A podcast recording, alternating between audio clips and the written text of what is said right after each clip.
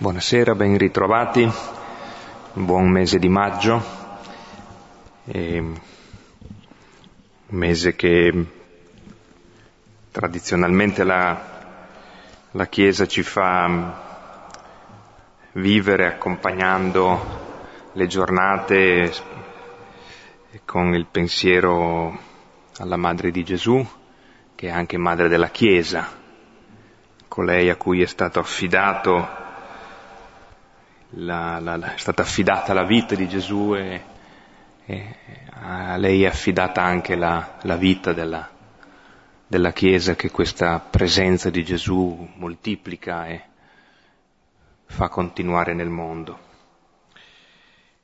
Ecco, ci prepariamo, eh, ah, ecco, eh, da un punto di vista tecnico, proprio di, di calendario, noi procediamo fino alla, all'ultimo lunedì di maggio, ehm, eh, senza interruzioni. E, ehm, entriamo nel clima di questa sera che ci presenta una pagina che potremmo essere così un po' forse sorpresi o forse tentati di immaginare che sia una pagina secondaria e tra quelle degli atti forse è una di quelle meno conosciute, e invece ci accorgeremo che ugualmente eh, offre tantissimi spunti ed è carica di attualità. Il cuore anche di questa pagina è sempre l'annuncio, i modi con cui si può, eh, i modi, i tempi, i linguaggi, le occasioni per poter eh, annunciare la salvezza. Allora il Salmo 66, 66 e 67 a seconda delle numerazioni, che comincia con Dio abbia pietà di noi e ci benedica.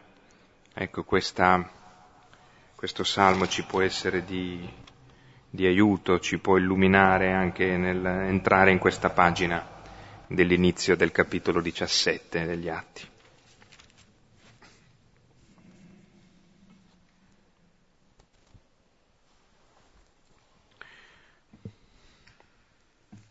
Come sempre a due cori.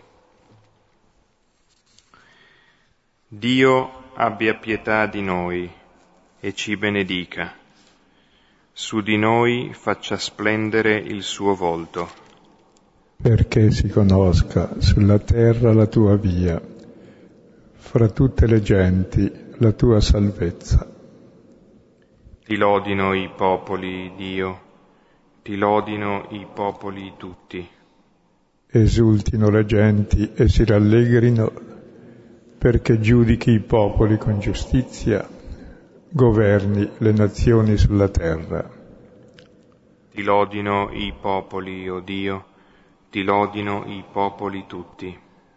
La terra ha dato il suo frutto. Ci benedica Dio, il nostro Dio. Ci benedica Dio e lo temano tutti i confini della terra. Gloria al Padre, al Figlio e allo Spirito Santo. Come era nel principio, ora e sempre, nei secoli dei secoli. Amen. Ecco, prima di riprendere il brano nuovo, vorrei fare un po' a volo d'aquila una sintesi eh, della situazione. È appena finito il primo viaggio apostolico che abbiamo seguito durante l'anno, abbiamo visto com'è andato, abbiamo visto le controversie finali che hanno portato poi al concilio di Gerusalemme per determinare cosa bisognava fare, cioè come ammettere i pagani al cristianesimo senza nessuna legge particolare, se non quando è necessario per stare insieme, e regole alimentari comuni, quindi la libertà della legge e la, la purezza del Vangelo, cioè che è la grazia di Dio che salva il suo amore gratuito e non la nostra osservanza della legge.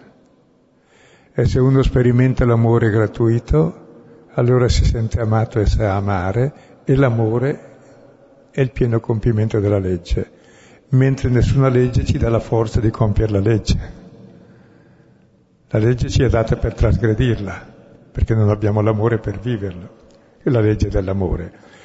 E infatti il primo viaggio, coronato col successo di Gerusalemme, vanno ad Antiochia Barnaba e Paolo accompagnati da Giuda e Sila per dire le decisioni prese in comune, poi Giuda torna a Gerusalemme, lì confortano la Chiesa e programmano perfettamente il secondo viaggio apostolico, dopo l'esperienza del primo, dopo l'approvazione di Gerusalemme, adesso fanno in grande.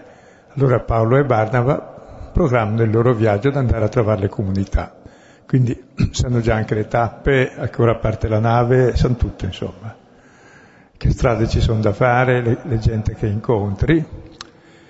E subito ecco che il programma salta perché aveva già deciso il compagno e le mete e i tempi, il compagno vuole prendere Marco. Paolo si impunta contro Marco, litigano tra due e allora Barnaba va via con Marco e fa lui quel viaggio. Sila per caso non era tornato a Gerusalemme, allora eh, Paolo prende Sila e dice e andiamo anche noi e cerca di fare un viaggio un po' più largo di Barnaba per andare a visitare altre parti dell'Asia, perché aveva programmato, beh, se lui va di lì, io vado di là. Ma lì c'è lo Spirito Santo che glielo vieta, altrove lo Spirito di Gesù glielo vieta, fatto sta che sono costretti ad andare sulla costa a prendere la, la nave per andare in Europa, dato anche il sogno del Macedone che gli è apparso. E lì finalmente abbiamo visto, beh, va subito a Filippi che sulla via Ignazia città molto importante, era praticamente la porta tra, tra l'Asia e l'Europa, quindi si fermano e nasce la prima chiesa sul fiume che poi diventa la casa di Lidia e quanto tempo stanno? Ma loro potrebbero stare lì parecchio tempo, credo, perché il campo è aperto.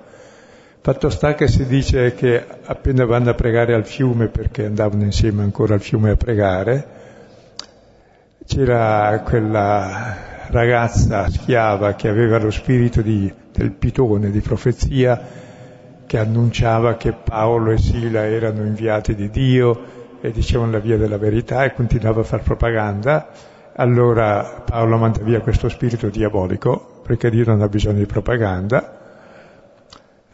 E allora il padrone della schiava subì la, i suoi amici e allora prendono Paolo, lo bastonano e lo mettono in prigione. E quindi quanto sarà stato?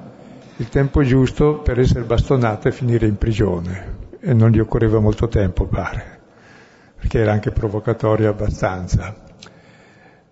E poi appena uscito di prigione, vabbè che gli ha dato ragione, gli hanno chiesto scusa perché lui era cittadino romano e anche Sile, ma subito gli dicono per favore partite subito, se no il popolo si solleva ancora contro, quindi create desordini. Quindi il tempo è stabilito dai nemici ed è il tempo giusto ed è la comunità che è più cara no, a Paolo. La lettera ai Filippesi è bellissima, è una lettera tutta tenera con questi, non ha nulla da riprendere, nulla da riformare, eh, sono proprio i suoi più cari amici. No? Sono gli unici con i quali ha ricevuto anche dei doni da loro li accettava per poter dare a chi ha bisogno, con gli altri invece niente. E allora da lì eh, cosa fa? E beh, fa, vedremo, va a Tessalonica, siccome Tessalonica è un centro importante, allora dice andiamo lì, è a 150 km, quindi. Arrivato lì a Tessalonica e subito, eh, anche lì, subito gli va bene, ma non troppo, perché i giudei non gli credono molto, mentre moltissimi pagani arrivano alla fede e anche non poche, cioè molte nobili donne. E allora, ingelositi i giudei, subito una persecuzione, per cui sta lì, riesce a stare lì tre, tre sabati e deve fuggire. Lo spediscono perché lo vogliono far fuori. Cioè, c'è la storia di Giasone, la vedremo stasera. Allora da lì va una tappa lì vicino, un'altra città importante, sarà sui 70-80 km da lì, dice fuori dai piedi, quindi non era programmato ma bisogna pure andare lì. E lì non si sa bene quanto stia, siccome non c'era il cellulare, sta il tempo utile che la notizia che lui è a Berea arrivi là a Tessalonica e quelli zeloti di Tessalonica arrivano lì per farlo fuori. E quindi subito lo spediscono e lo accompagnano scortato fino ad Atene. Ecco, capite allora come, quali sono i programmi di Dio? Sono quelli che avvengono. Il tempo è stabilito addirittura dai nemici, come per Gesù, no? Hanno deciso di ucciderlo e fa in tempo a far tutto fino a quando lo uccidono. E così i tempi e i luoghi beh, dove è possibile, per quanto è possibile e con chi? Con quello che non avevi scelto. Alla fine si troverà solo a Gerusalemme, ah, scusate, ad Atene. Leggiamo il brano di questa sera che ci introduce già ad Atene, da Tessalonica, da Filippi a Tessalonica, a Berea, ad Atene che è il centro del mondo pagano e lo vedremo la volta prossima a Atene.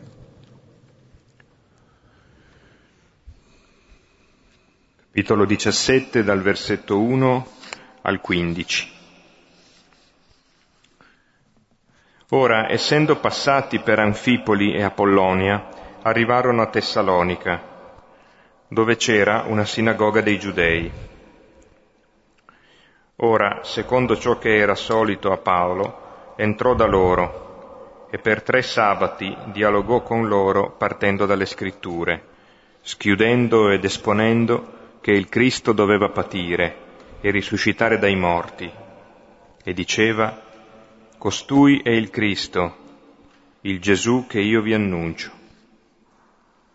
E alcuni fra loro furono persuasi e si aggiunsero a Paolo e a Sila, e a Sila come pure una grande moltitudine di greci timorati di Dio, e non poche donne importanti.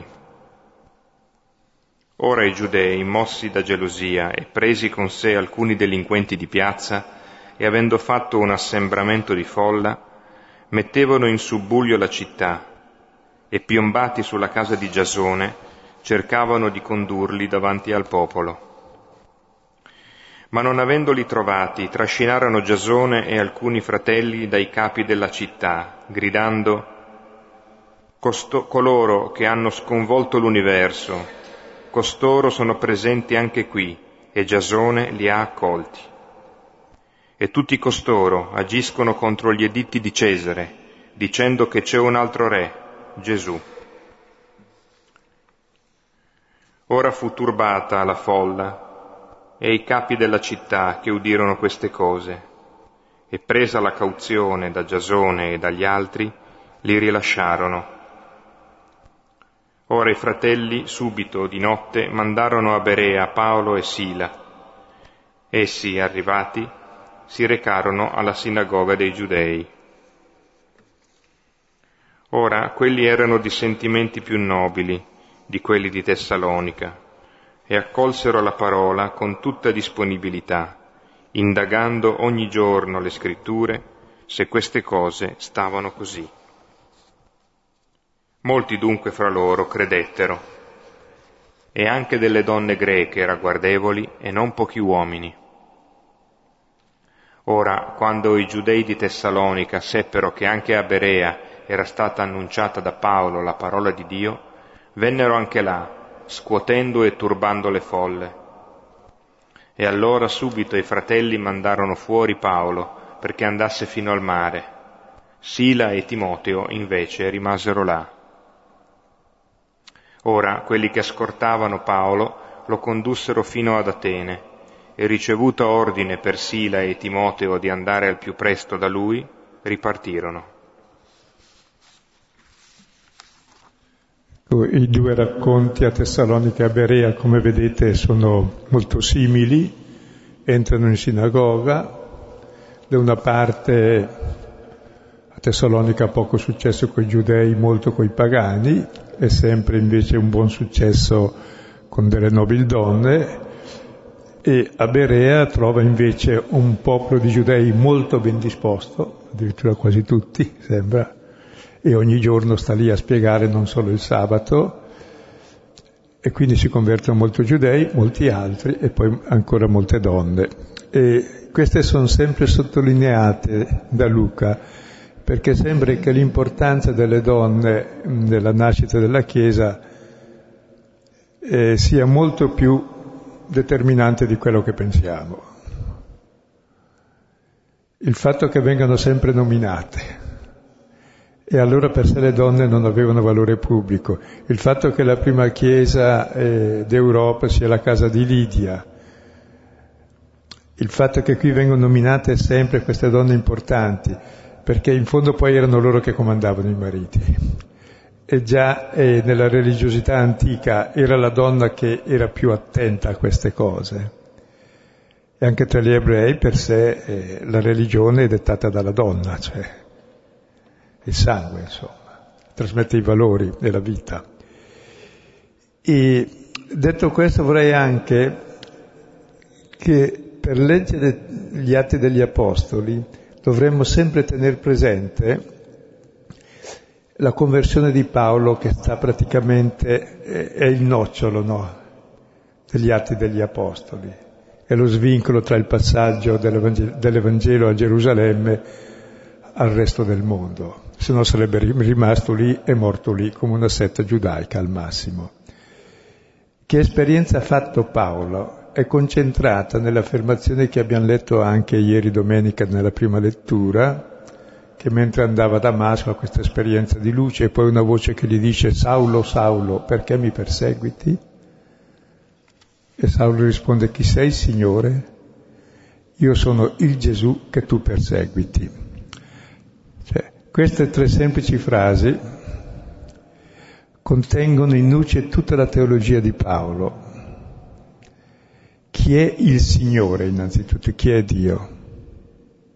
È quello che tu perseguiti in nome di Dio, il contrario di quel che pensi.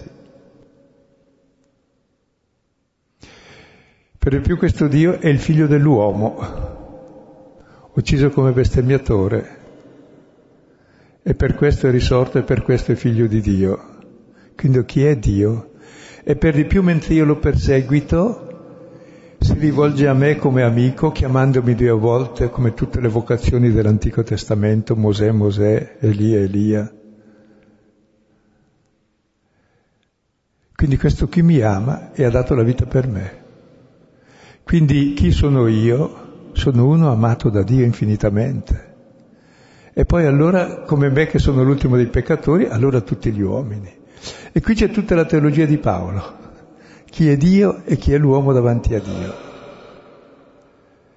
E solo da queste semplici affermazioni proprio è stata sconvolta ogni forma di religiosità della legge, si è entrati nell'epoca della grazia e nel capire che Dio è il contrario di quello che noi pensiamo, è tutto grazia e amore, e che l'uomo è il vaso di questa grazia e di questo amore che si deve fondere su tutto il creato perché Dio sia tutto in tutti. E anche poi nelle sue lettere Paolo tira fuori spesso questa esperienza, che negli atti è narrata tre volte, perché davvero è la miniera infinita, è l'esperienza che Paolo ha avuto di un Dio che lui perseguitava, perseguitando i fratelli, che è presente in ogni uomo, proprio in chi lui perseguita in nome di Dio, quindi ha dovuto cambiare l'idea su Dio, l'idea su di sé e l'idea su tutti gli uomini. E questa è una cosa sempre nuova da fare. Bene, adesso possiamo leggere il testo aiutandoci anche con questa luce, che è questo il motore del cristianesimo. Anche il Papa mi ha detto, io non l'ho sentito perché non, non faccio in tempo a sentire, ma uno mi ha sintetizzato che il discorso che ha detto ieri, lo dico come l'ho, l'ho inteso, era sulla Chiesa, il senso dell'appartenenza alla Chiesa invece che a una setta. La prima è che si rifà al Vangelo, senza il quale non siamo cristiani. Possiamo essere cattolici, cattolicissimi, ma non cristiani. Secondo, essere legati alla Chiesa, alla comunità, cioè non da soli. Terzo, essere aperti a tutti gli altri, cioè la missione. Dove manca uno di questi tre elementi e c'è una setta. è quanto cristianesimo e cattolicesimo è settario. Trascura il Vangelo, cerca il potere, identifica la Chiesa con le proprie opinioni e poi gli altri, quelli che non sono come noi, ah, quelli no, quelli sono gli esclusi, ha niente a che fare con noi. Ma invece quelli sono i fratelli privilegiati. Non so se capite. E questo nasce dall'esperienza di Paolo. Ed è per questo che con Paolo salta un po' ogni forma di religione convenzionale, di legge, di regole stabilite da noi, perché l'unica regola è aprirsi a tutti. E adesso vediamo qui queste due scene. Ora, essendo passati per Anfipoli e Apollonia, arrivarono a Tessalonica, dove c'era una sinagoga dei Giudei. Ora, secondo ciò che era solito a Paolo, entrò da loro e per tre sabati dialogò con loro partendo dalle scritture, schiudendo ed esponendo che il Cristo doveva patire e risuscitare dai morti, e diceva, Costui è il Cristo, il Gesù che io vi annuncio. Ecco, vediamo la prima scena, ecco nella loro fuga viaggio da Filippi, passano per Anfipoli a Polonia, sono le due tappe, sono 150 chilometri da Filippi a Tessalonica e si percorre in tre giorni e le due tappe intermedie sono quelle e Paolo non si è fermato non dice niente, probabilmente perché non c'erano le sinagoghe oppure perché erano centri meno importanti e lui andava ai centri importanti, poi da lì si diffondeva il cristianesimo. E anche lì entra come al solito, dice, nella sinagoga dei giudei. Ecco, entra nella sinagoga dei giudei per due motivi. Il primo è che la promessa è per loro, innanzitutto, e quindi è giusto dirlo prima a loro. Il secondo è che i giudei che stanno in Grecia sono già inculturati nella cultura del posto, quindi sanno meglio anche ti insegnano un po' cosa devi fare anche tu, perché sono lì anche da secoli, anche forse in quel luogo.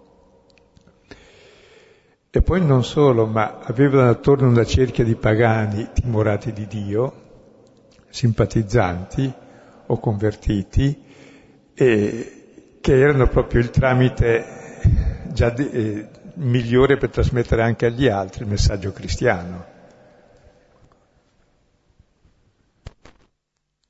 Credo che sia mm, agli orecchi del, di chiunque abbia un minimo di familiarità con il linguaggio evangelico e di Luca in particolare, ehm, in particolare questo versetto 3 dove si parla di Paolo che eh, sta il, eh, nei, nei, tre sabati in cui dialoga con eh, i tessalonicesi sulle scritture, eh, si dice che schiude loro l'attenzione alle scritture e espone loro che il Cristo doveva patire e risuscitare dai morti.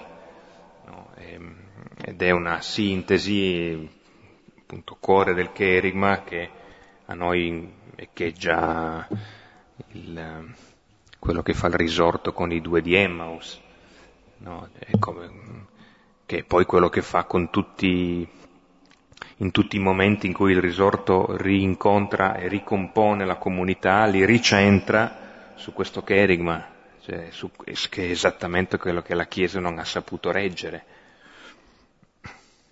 E notate anche che si sottolinea per tre sabati, perché poi dovrà andare via, che vuol dire che in meno di tre settimane, perché se fosse arrivato lì di sabato, parte sabato dopo due sabati, ha fondato una chiesa, quanto tempo ci vuole? A fare il Domo di Milano non è ancora finito, ma per fare una chiesa ci vuole molto di meno, perché è fatta di pietre vive. Una chiesa che sa resistere anche alle persecuzioni, perché dice Paolo, tra l'altro Paolo ha scritto due lettere ai tessalonicesi, perché è partito molto in fretta, non aveva fatto in tempo a dare anche le ultime istruzioni catechetiche sul, sul, ritorno del Signore, allora ci potevano essere errori, gli scrive due lettere, ma è bellissimo l'inizio in cui descrive al vivo, se leggete la prima lettera ai Tessalonicesi, al capitolo secondo, descrive come lui ha evangelizzato.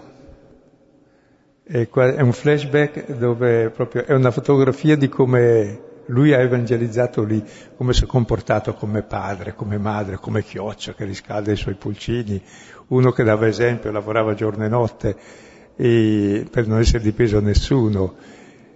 E lui si poneva a loro, io sono imitatore di Cristo e voi siete diventati imitatori di me.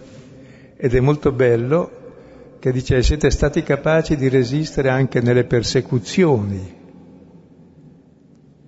allora siete diventati, dice a questi tessalonicesi, il modello per tutta la, per tutta la Grecia, cioè per tutti i pagani.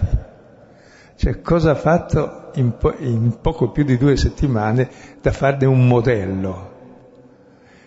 Perché l'evangelizzazione si fa per imitazione. Hanno visto Paolo, sono diventati come Paolo.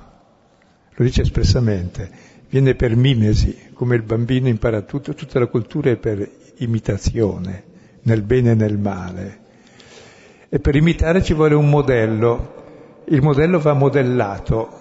Con l'argilla è più facile modellare, ma se è roba di pietra allora non si modella. Tant'è vero che il modello in greco si dice typos, tipo, che deriva da typto, vuol dire scolpire, colpito. E praticamente quelli di Tessalonica sono stati ridotti a modello, cioè scolpiti come modello dalle persecuzioni sono le persecuzioni che ti danno il volto di Cristo. Perché? Perché allora cominci a amare il prossimo come Dio ha amato te e diventi uguale a Dio. Per cui dice che voi ormai siete diventate addirittura modello e poi dice il, il vostro eco, cioè esce la fama dappertutto per cui non occorre neanche che io evangelizzi perché c'è l'eco di quel che fate voi. Quindi l'evangelizzazione avviene anche per eco, cioè vengono a saperlo anche gli altri senza che nessuno evangelizzi direttamente. E nei Corinzi Paolo aggiungerà anche ai Corinzi voi siete il profumo di Cristo, voi siete la lettera vivente scritta da Cristo. Cioè, e, e al principio di tutto c'è il primo modello che è Cristo e noi lo seguiamo per essere come Lui, testimoni di Lui.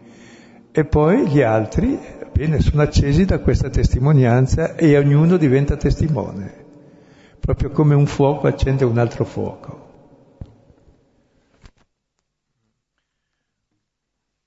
Forse vale la pena di far echeggiare appena qualche parola ecco, di questo inizio della prima lettera ai Tessalonicesi. Voi, infatti, voi stessi, infatti, fratelli, sapete bene che la nostra venuta in mezzo a voi non è stata vana. Ma dopo aver sofferto e subito oltraggi a Filippi, come ben sapete, abbiamo avuto nel nostro Dio il coraggio di annunciarvi il Vangelo di Dio in mezzo a molte lotte. E il nostro appello non è stato mosso da volontà di inganno né da torbidi motivi, né abbiamo usato frode alcuna ma come Dio ci ha trovati degni di affidarci il Vangelo, così lo predichiamo, non cercando di piacere gli uomini, ma a Dio, che prova i nostri cuori. E subito prima aveva detto appunto, la parola del Signore riecheggia per mezzo vostro non soltanto in Macedonia e nella Caia, ma la fama della vostra fede in Dio si è diffusa dappertutto, di modo che non abbiamo più bisogno di parlarne, sono loro infatti a parlare di noi. Ecco.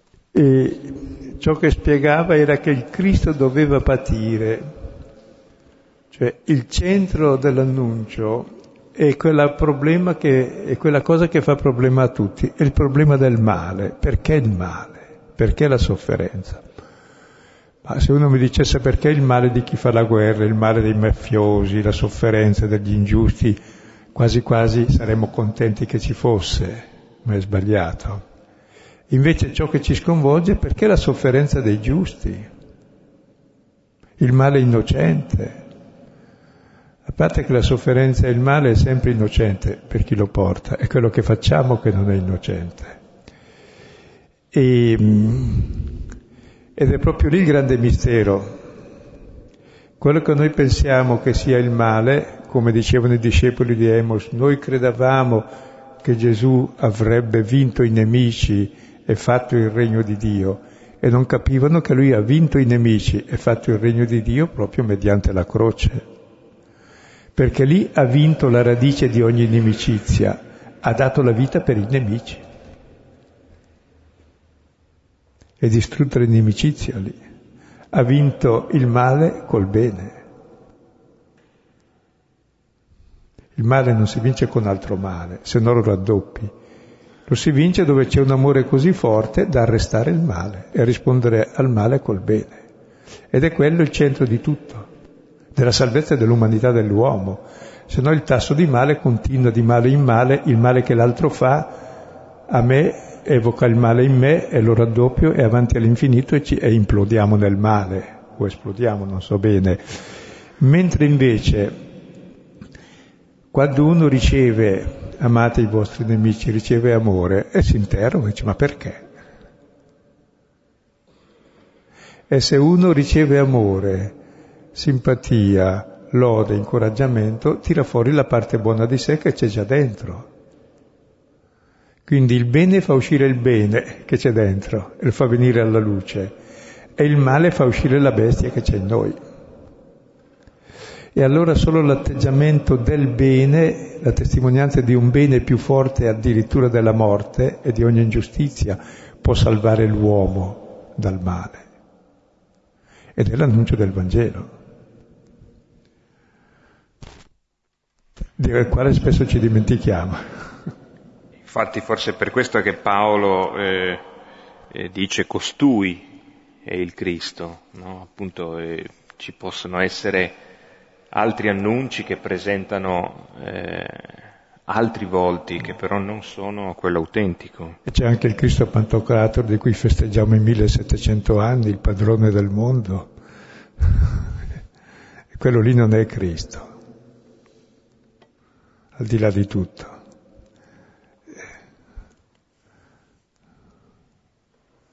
Anche il Cristo delle crociate non è Cristo. Il Cristo del potere non è Cristo, è l'anticristo, ma c'è in tutti noi. E la Chiesa è proprio chiamata a purificarsi da questo. È la riforma che si cerca da fare da sempre. Speriamo che venga l'ora che la si faccia e sembra che si stia facendola anche. Quello che hanno voluto tutti i santi, da Cristo in poi. Ciò che Gesù ha rifiutato come tentazione il potere, i regni della terra, noi ne andiamo in cerca ancora adesso, appena possiamo, almeno un piccolo regno di Lombardia, almeno Lombardo-Veneto, almeno d'Italia, o almeno... Ah, sono cose abominevoli. E Dio ha un grave difetto che è misericordioso e longanime, grazie a Dio. Però dovremmo aprire gli occhi, perché questo distrugge la Chiesa, non la persecuzione. Quando siamo al potere, allora distruggiamo la Chiesa e perseguitiamo.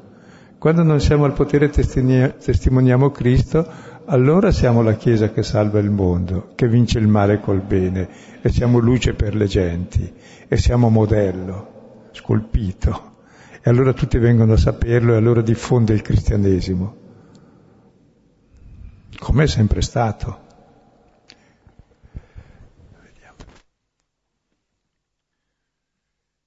Versetto 4. E alcuni fra loro furono persuasi e si aggiunsero a Paolo e a Sila, come pure una grande moltitudine di greci timorati di Dio e non poche donne importanti. Ecco, andiamo un po' più veloci, ma vedete qui solo alcuni. Tessalonica erano un po' resistenti, vedremo invece a Berea sono molto più ben disposti. Qualcuni, si aggiunsero a Paolo e Sila dei giudei, mentre una grande moltitudine di greci, i greci sono i pagani, timorati di Dio, e non poche, non poche una litote vuol dire molte donne eh, importanti, in greco è protai, le prime donne, cioè le donne principali della città, dell'aristocrazia, delle nobili. Quindi è stato molto fruttuoso coi pagani. Questo inizio lì a Tessalonica, dove era fuggito da Filippi dopo le bastonature. E adesso vediamo cosa capita subito sul posto. Ricordiamo solo che Cornelio al capitolo decimo, famoso passaggio su cui tanto abbiamo insistito in questo cammino, è, è definito timorato di Dio. Eh, ricordiamo così, eh, almeno come, come passaggio di definizioni che ritornano e che echeggiano da una pagina all'altra.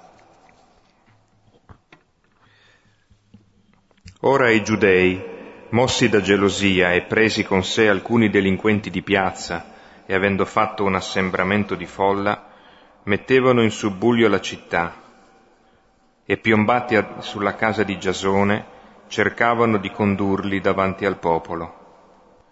Ma non avendoli trovati, trascinarono Giasone e alcuni fratelli dai capi della città, gridando Coloro che hanno sconvolto l'universo, Costoro sono presenti anche qui e Giasone li ha accolti. E tutti costoro agiscono contro gli editti di Cesare dicendo che c'è un altro re, Gesù. Ora fu turbata la folla e i capi della città che udirono queste cose e presa la cauzione da Giasone e dagli altri li rilasciarono. Ecco, visto il successo che ha avuto soprattutto presso i pagani, i giudei sono mossi da gelosia. Era la stessa che aveva Paolo contro i cristiani. E allora eh, prendono dei delinquenti di piazza, fanno un assembramento di folla, mettono in subbuglio la città, sono specialisti in, in moti popolari, provocatori, e piombano sulla casa di Giasone dove doveva abitare anche Paolo e Sila e Timoteo per cercare di condurli davanti al popolo, cioè per giudicarli e condannarli. La folla era già lì inferocita. E, ma non li trovano perché per caso erano via. Allora se la prendono con Giasone si nomina quattro volte Giasone, vuol dire che è una persona molto nota e nella lettera ai Romani, al capitolo 16, al versetto 21, è nominata da Paolo, che sta con lui a Roma e lo chiama mio parente. Probabilmente poteva essere un suo parente che era già lì, sul posto da tempo, e, e allora era ospite lì. Ed è interessante l'accusa che fanno, soprattutto è interessante per Luca perché i cristiani sono sempre stati perseguitati dai romani non per motivi religiosi ma politici. perché eh, potevano creare disordini, secondo loro. In realtà i disordini li creavano gli altri. E qui l'accusa che fanno contro di lui è come quello, quella contro Gesù, che si fa re. Sì, è vero, anche, forse però erano lungimiranti perché davvero la regalità di Gesù è ben diversa da quella di Tiberio Cesare e distrugge quella di Tiberio Cesare perché è totalmente diversa.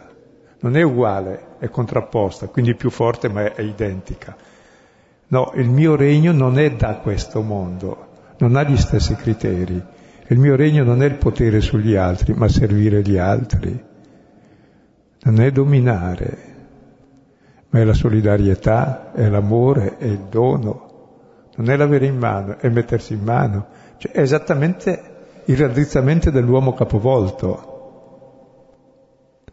Insomma, ricordate la storia quando vogliono un re, giudici nove, quelli degli alberi del bosco che vanno in cammino perché chiedere un re e solo il rovo accetta. Così ancora con Samuele quando vogliono un re e Dio si arrabbia. Cioè, se vogliono un re rifiutano me, rifiutano di essere liberi. Perché Dio è re, ma in modo contrario è il re di questo mondo cosa che non comprendiamo mai abbastanza. Non punta al potere, punta esattamente al contrario, all'impotenza dell'amore che è la vera potenza che rifà nuovo il mondo. Penso sempre alla, un, po' in, lungo tutta la scrittura, no? già nel Primo Testamento, quando arrivano queste accuse così esplicite e dirette, che eh, sono evidentemente leggibili da un versante di gravità e quindi di, di impatto eh, negativo e quindi di eh, presunzione di colpevolezza che, che ha, ha, per chi formula queste accuse, ma nello stesso tempo come eh, le, le, queste stesse accuse possono essere lette esattamente dall'altra parte come un'espressione di comprensione, talvolta addirittura profonda, del, del mistero della salvezza, perché coloro che hanno sconvolto l'universo, bene, costoro sono presenti qui. Cioè, ehm, che esattamente no, l'andare in tutto il mondo, immergere nell'amore del Padre, del Figlio e dello Spirito Santo, cioè esattamente quello che la Chiesa fa. E c'è qualcuno che li accoglie, in questo caso è Giasone. Ma mi pare, no? Cioè, ehm, come anche, anche, la donna di Filippi, no? Diceva delle, delle verità profondissime, come, come gli indemoniati nel Vangelo. Questi uomini, diceva la donna, sono schiavi del Dio Altissimo che annunciano a voi via di salvezza. C'è sempre questa, ehm, questa verità che viene dal versante del nemico, diciamo così, ma che spesso eh, va in, anche molto in profondità nel cogliere il giusto. E c'è davvero un altro re. Voi sapete che la festa di Cristo Re è stata fatta da Pio XI quando c'era la dittatura fascista in Italia, la dittatura nazista in Germania, la dittatura di Franco in Spagna, quella di Salazar in Portogallo, quella di Stalin in Russia e poi le altre che c'erano in giro per il mondo ci sono sempre state, per ricordare che l'unico re è Cristo che è il contrario di tutte quelle lì e quindi non piegare le ginocchia a questi poteri, anche se poi li abbiamo sempre piegati, tranne che a, a Stalin perché, eh, perché ci perseguitava, mentre gli altri che ci accarezzavano sono stati conniventi e lì è stata la caduta grave. Comunque Dio è misericordioso. C'è un altro re, il re che libera, non quello che schiavizza, non il re potente, ma il re dell'amore. Ve... Avevo letto una frase di, di Jimi Hendrix che dice quando il potere dell'amore supererà l'amore del potere si avrà la pace. Sono due poteri opposti. Il potere dell'amore, mentre l'amore del potere è un'altra cosa. E quando nella Chiesa c'è l'amore del potere, il rimprovero che faceva Papa Benedetto XIV, quello di usare Dio per il proprio potere, no? come scorciatoia del potere, cosa normalissima purtroppo. Questa è diabolica, come tutte le cose normali.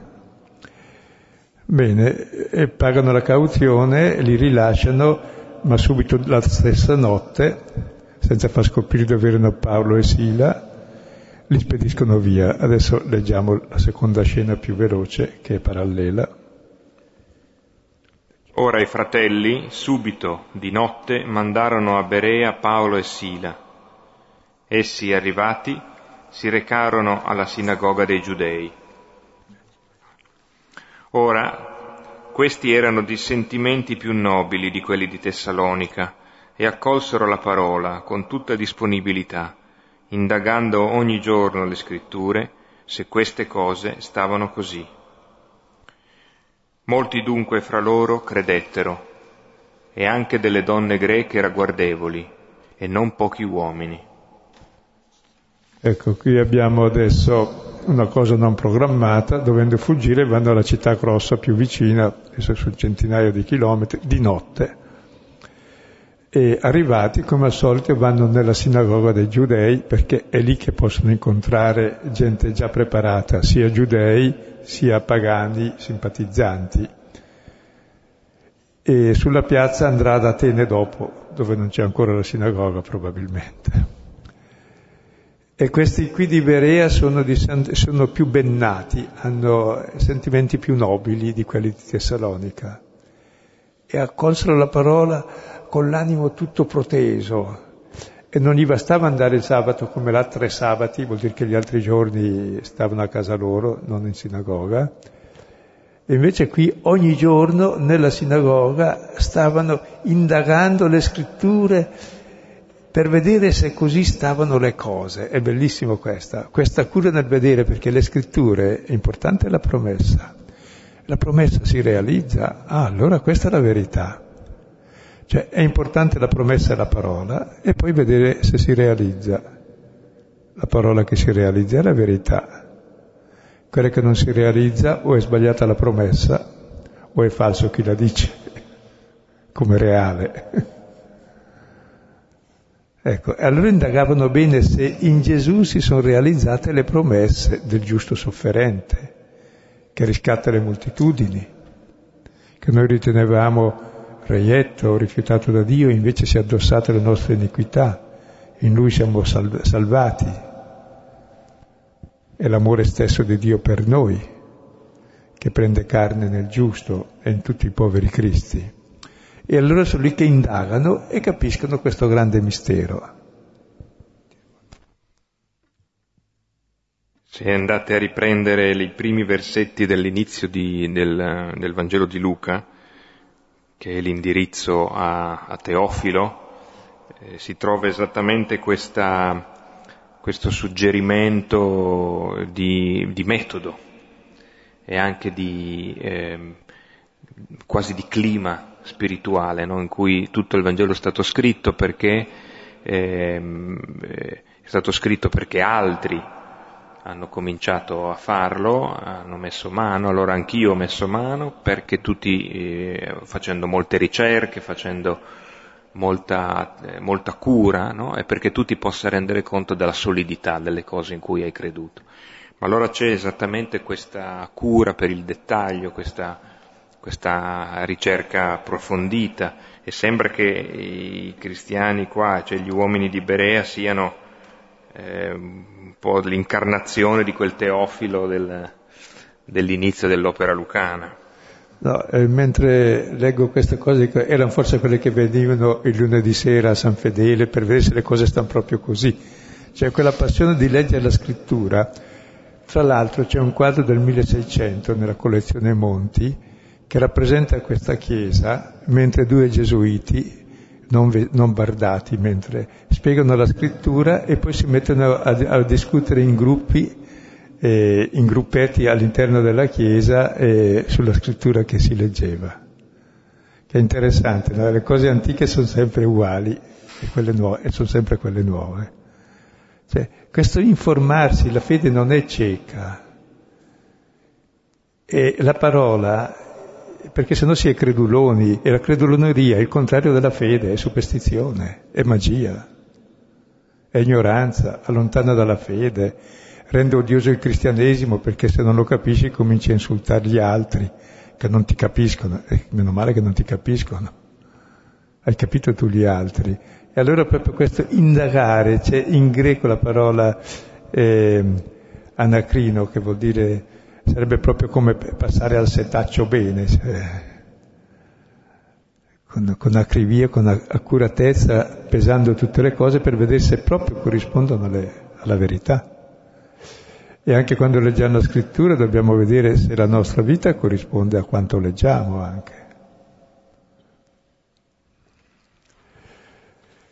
E il risultato è che molti credettero, molti, molti giudei, e poi anche delle donne greche, quindi pagane e nobili, ancora, ma qui è un altro nome, sono di, di, di alto modello, cioè sono dei prototipi. E non pochi uomini greci, questo non pochi è una litote per dire e molti e pagani anche.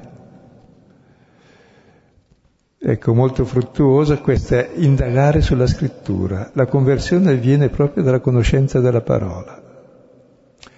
E poi vedremo adesso è la conclusione quanto dura l'evangelizzazione, quanto permettono i nemici. Ora, quando i giudei di Tessalonica seppero che anche a Berea era stata annunciata da Paolo la parola di Dio, vennero anche là, scuotendo e turbando le folle. E allora subito i fratelli mandarono fuori Paolo perché andasse fino al mare. Sila e Timoteo invece rimasero là. Ora quelli che scortavano Paolo lo condussero fino ad Atene e ricevuto ordine per Sila e Timoteo di andare al più presto da lui, ripartirono. Ecco, quei giudei di Tessalonica vengono a sapere, quindi il tempo giusto del viaggio, subito sarà arrivata la notizia, avranno chiesto, sanno che è Berea, allora subito piombano lì e cominciano ad agitare e turbare la folla. Cioè questo agitare proprio sollevare come il fluttuare del mare in tempesta. E si basano sempre, eh, cioè le persecuzioni non sono mai fatte, se vuoi, a un livello di discussione o di ricerca di verità, ma soltanto come sfida di potere, di manovra delle masse, già come con Gesù.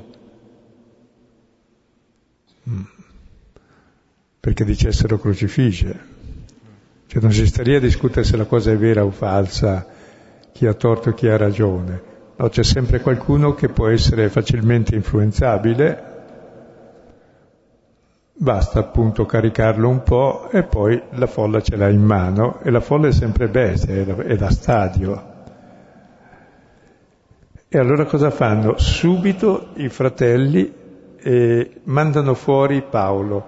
In greco c'è la stessa parola di apostolo, mandare, li mandano fuori, li, li espellono, cioè diventano apostoli perché buttati fuori da lì. E con questo essere buttato fuori Paolo ha fatto il giro del mondo davvero, agitando tutto il mondo, riempiendo il mondo di amore per i fratelli e per Cristo. Se non fossero capitate queste persecuzioni, Paolo poteva stare lì 12 anni come Pietro a Gerusalemme, finite le persecuzioni iniziali, quando si è chiarito che si poteva stare in pace facendo il bravo giudeo, il bravo cristiano, andando nel Tempio senza esporsi troppo, mandando via gli ellenisti che erano provocatori contro il Tempio, mandando via Paolo che era un po' troppo così. Eh, sai, eh, mentre loro lì prudenti, ecco, eh, anche Paolo e Sila e Timoteo sarebbero stati lì tranquilli. E invece ecco che è apostolo. E verrà spedito via dove? Eh, prima sulla spiaggia. Quando sei sulla spiaggia poi devi navigare, allora si imbarca per Atene. E lo accompagnano lì e lì per la prima volta allora andrà nella piazza pagana ad annunciare perché probabilmente non c'era sinagoga, se no sarebbe andato in sinagoga. E qui ci fa vedere un altro snodo fondamentale, no? come questo passaggio della sinagoga alla piazza dei pagani dell'impero romano, perché la, Atene era la capitale culturale d'Europa, non era Roma. Roma era il potere politico, era il punto di riferimento era Atene, arriva lì non per programma, ma per espulsioni successive. È bello vedere i programmi di Dio e dell'evangelizzazione e c'è sempre tutto il tempo giusto per fare del bene.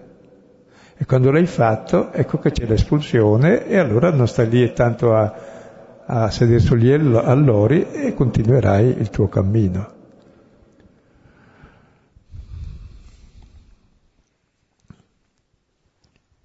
veramente allora Dio abbia pietà di noi e ci benedicano, come dice il Salmo, cioè veramente Paolo anche a sua volta è lui no? che, che, viene accusato di avere sconvolto e di, ehm, di, scuotere, turbare le folle e lui stesso è scosso, no? continuamente sballottato da tutte le parti. In fondo ehm, è, è vero questa, questo fatto che la, la, ehm, le vie dell'evangelizzazione negli atti guardandole come si dice da, dai tetti in giù, eh, sono quanto di più occasionale e, e provocato dagli eventi che, quanto di meno programmato ci possa essere. E Paolo ormai ha messo in conto già nel primo viaggio, quando stava tornando dopo essere stato lapidato, eccetera, consolava le comunità che rivisitava al ritorno del primo viaggio dicendo che è, è necessario soffrire molti patimenti per poter entrare nel regno di Dio. E faceva così per consolarli. Cioè che le persecuzioni sono la prova che stiamo andando bene, che il potere del male si sta rompendo, perché il male, fino a quando ti sottometti, tranquillissimo, è come la mafia, ti può governare benissimo lo Stato, forse meglio di tanti altri, se però ti ribelli al potere della mafia, basta, è finito. Cioè devi sottometterti. Così è il male. E allora il fatto che si ribelli vuol dire che allora l'hai toccato giusto. E se non ti sottometti, anche se ti ribelli, non riesci a sottometterti, bene. Il male è già sconfitto lì. Al massimo ti ammazza e testimoni il bene con la vita, che vale più della vita. Però prima di questo c'è tempo di fare tante altre cose. E sono due testi molto belli perché ripetono le stesse cose due volte di fila, molto ravvicinate, in modo che si capisce che è proprio la tipologia questa della, della vita apostolica e della fondazione della Chiesa. E non si fonda né coi soldi, né col potere, né con le crociate, né con tante iniziative, ma proprio con la testimonianza, col modello, con l'imitazione di Cristo, vincendo il male col bene e sopportando le conseguenze.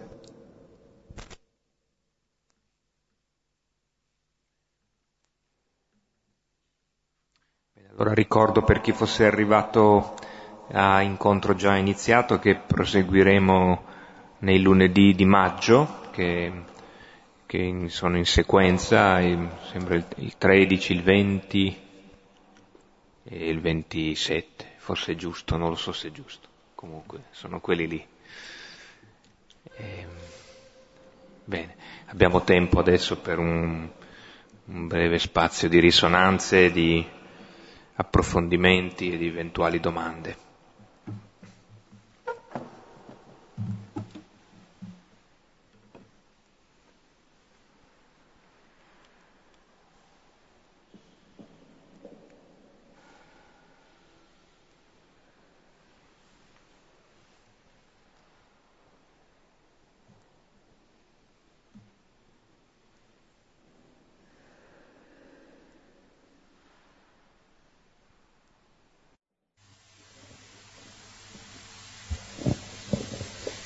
Questa sera dal testo appare evidente come chi parla del, del Vangelo e del potere dell'amore viene braccato come un criminale e, e, e mi sconvolge la frase che sconvolge l'universo, cioè eh, come se sconvolgesse l'ordine naturale preesistente delle cose.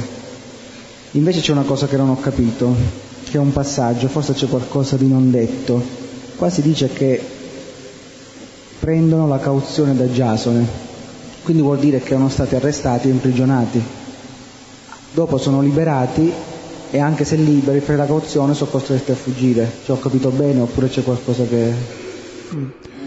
Sì, e innanzitutto la storia è che queste accuse sono false, perché che sobillano il popolo sono loro, mentre quelli sono tranquilli cioè prende dei facinorosi che sobillano il popolo e vanno in casa, li prendono, li trascinano, li vogliono far fuori a furor di popolo davanti alla folla per giudicarli e condannarli, no, come capri espiatori. Ma questo lo fanno per gelosia religiosa, come faceva Paolo contro i cristiani, a fin di bene, eh? perché vanno eliminati queste persone, dicendo che sono pericolosi, mentre non è pericoloso neanche Gesù uno che dà il pane, risuscita i morti, guarisce i malati, non è pericoloso, o forse sì, non lo so. Quindi era chiara che è una calunnia e sanno, e difatti sono loro che creano i tumulti.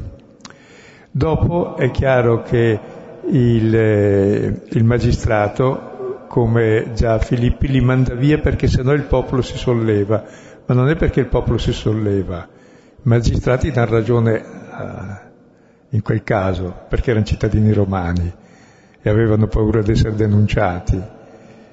E,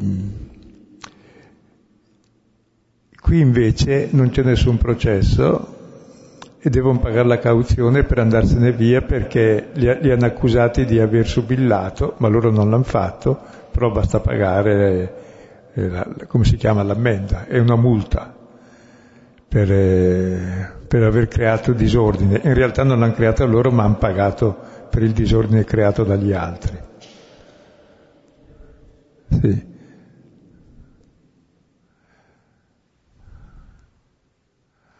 Adesso non so come si, si dice in termine giuridico, ma è la soddisfazione, è una parola in latino e in greco che è satisfacere, cioè ecco, ho compensato il danno e pago in denaro. In realtà hanno fatto nessun danno, il danno era il tumulto.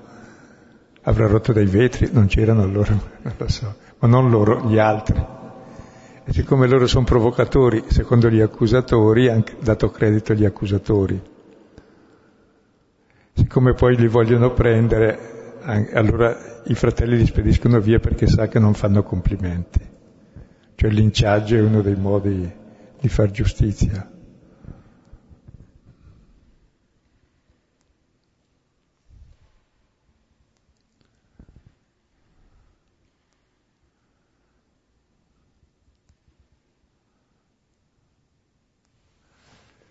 Però di questi due testi l'importante sono le caratteristiche che tornano, cioè l'andare dei giudei, l'accettazione e la non accettazione, l'interesse tanto o poco, le donne che sono sempre molto determinanti, la gelosia che scatenano quelli che hanno un'altra immagine di Dio e che quindi si sentono in dovere di perseguitarti, e quindi la persecuzione, le battiture, la prigione o la fuga e sotto c'è tutto il disegno di Dio che così si evangelizza.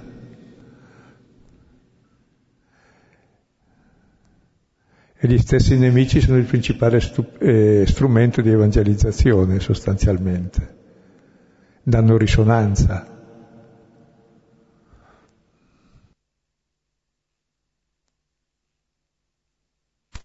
E soprattutto la persecuzione dalla verità del Vangelo, che cioè non rispondi al male col male.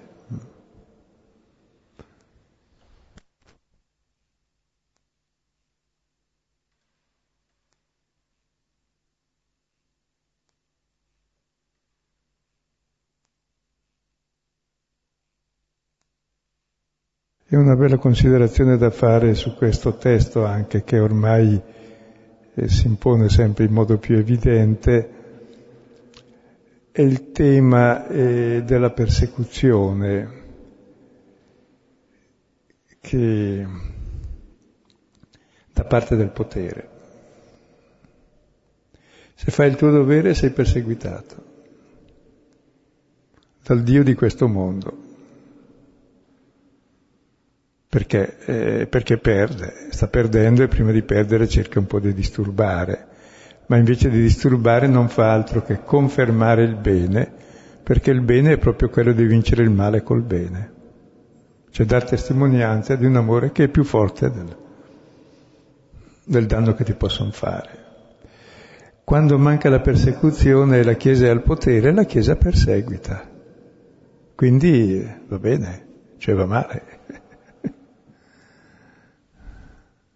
È il vero male della Chiesa quello, di avere il potere e di perseguitare e di non aprirsi a tutti e di difendere i propri interessi. Eh. E siccome c'è il Dio di questo mondo che domina il mondo, o stai con, con quel Dio che si chiama Mammona, le tue certezze, le tue sicurezze, le tue alleanze, il tuo potere, le tue mafie, oppure stai coi poveri cristi del mondo e allora ti accorgi che cambia. E cambia il mondo in senso buono. Comincia a prevalere il potere dell'amore sull'amore del potere, ecco. Ed è il mondo nuovo che nasce già ora nei credenti. Quando invece i credenti cominciano a litigare con gli altri sul potere per essere più potenti, è meglio che cambino mestiere, si facciano almeno atei. Almeno.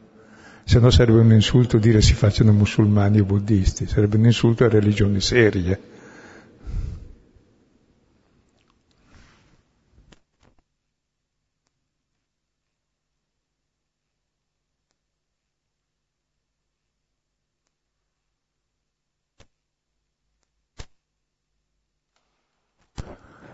A questo punto lasciamo Paolo ad Atene e lo vediamo alla prossima puntata.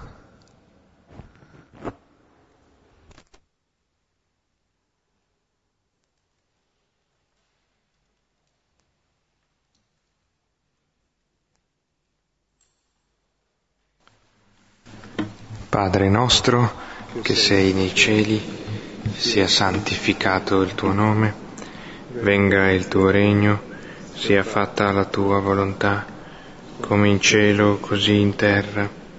Dacci oggi il nostro pane quotidiano, rimetti a noi i nostri debiti, come noi li rimettiamo ai nostri debitori, e non abbandonarci nella tentazione, ma liberaci dal male. Amen. Nel nome del Padre, del Figlio e dello Spirito Santo. Amen. Bene, buona, buonanotte, buona settimana e a lunedì.